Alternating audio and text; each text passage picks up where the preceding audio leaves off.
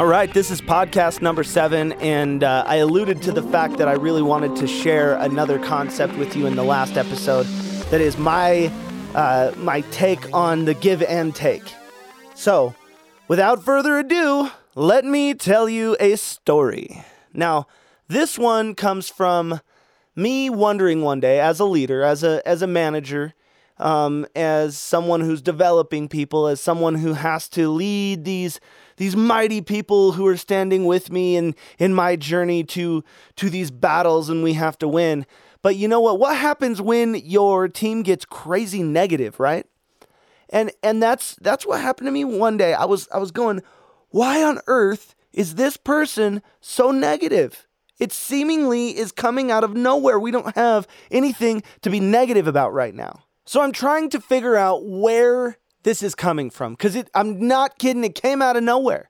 And this person is historically just over the top happy. Maybe they burnt out, you know? So I'm trying to figure it out. And I think I actually have come up with, especially in young leaders, especially in managers, especially in people who are not as mature in a leadership role, I think I know where the negativity is coming from.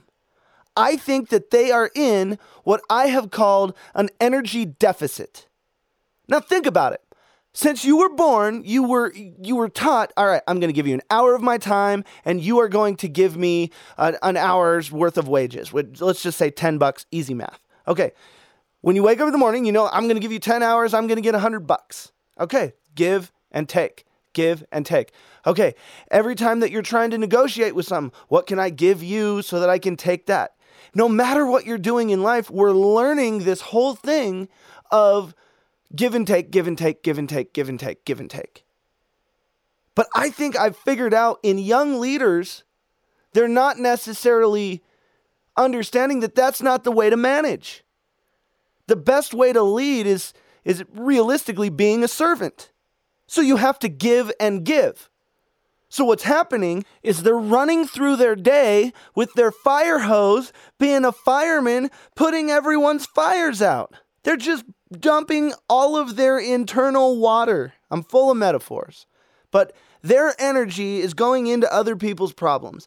So imagine yourself when you become a leader.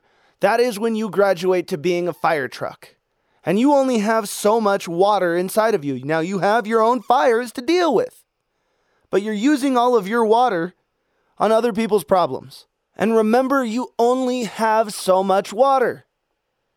Now, water can be time in the day. It could be energy. It could be resources. It could be money, but you only have so much. So yeah, if you gave all your water away and you are left at the end of this day with your own fires, with no water, yeah, you're going to be upset. That's just the way that works. But now here's the secret sauce. That's more of a manager, to think of yourself as a fire truck. But now here's the next level of leadership. Now there's a big difference in management and leadership, and I'll get into that in another episode. But let's just talk about, what do you need to do to get to that next level? So let's talk about that. You're in an energy deficit.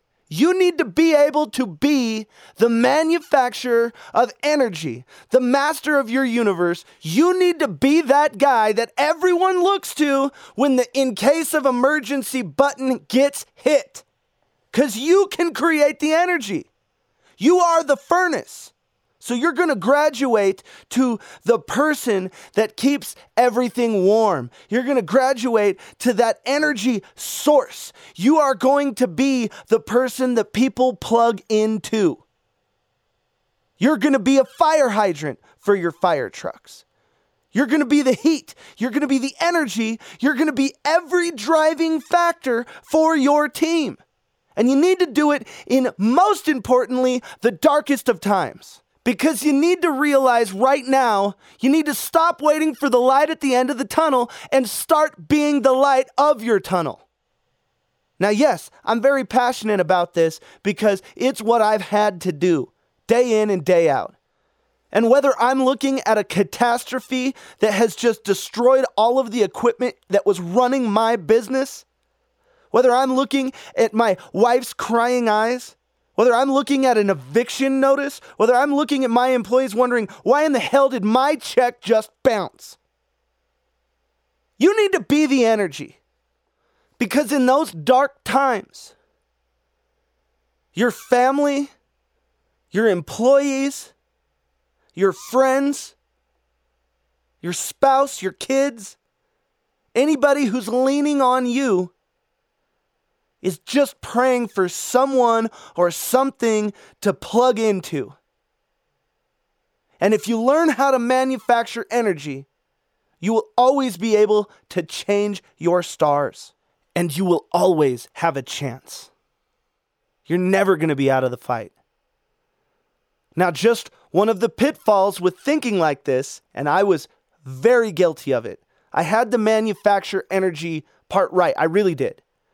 But the pitfall I fell into was I thought the energy that I was supposed to give out was everything's cool, everything's okay, I'm good. It's okay to not be good and still have energy. In Braveheart, William Wallace was not okay. Everything wasn't all good, but he rallied his troops. He rallied his people. And that's what you're going to have to do as a leader in those dark times. But you don't have to try to convince yourself or everyone else that it's all good and that everyone should be super happy about what just happened. Rally your troops with the truth and a whole lot of energy. Give them something to plug into. Give them something to fight for.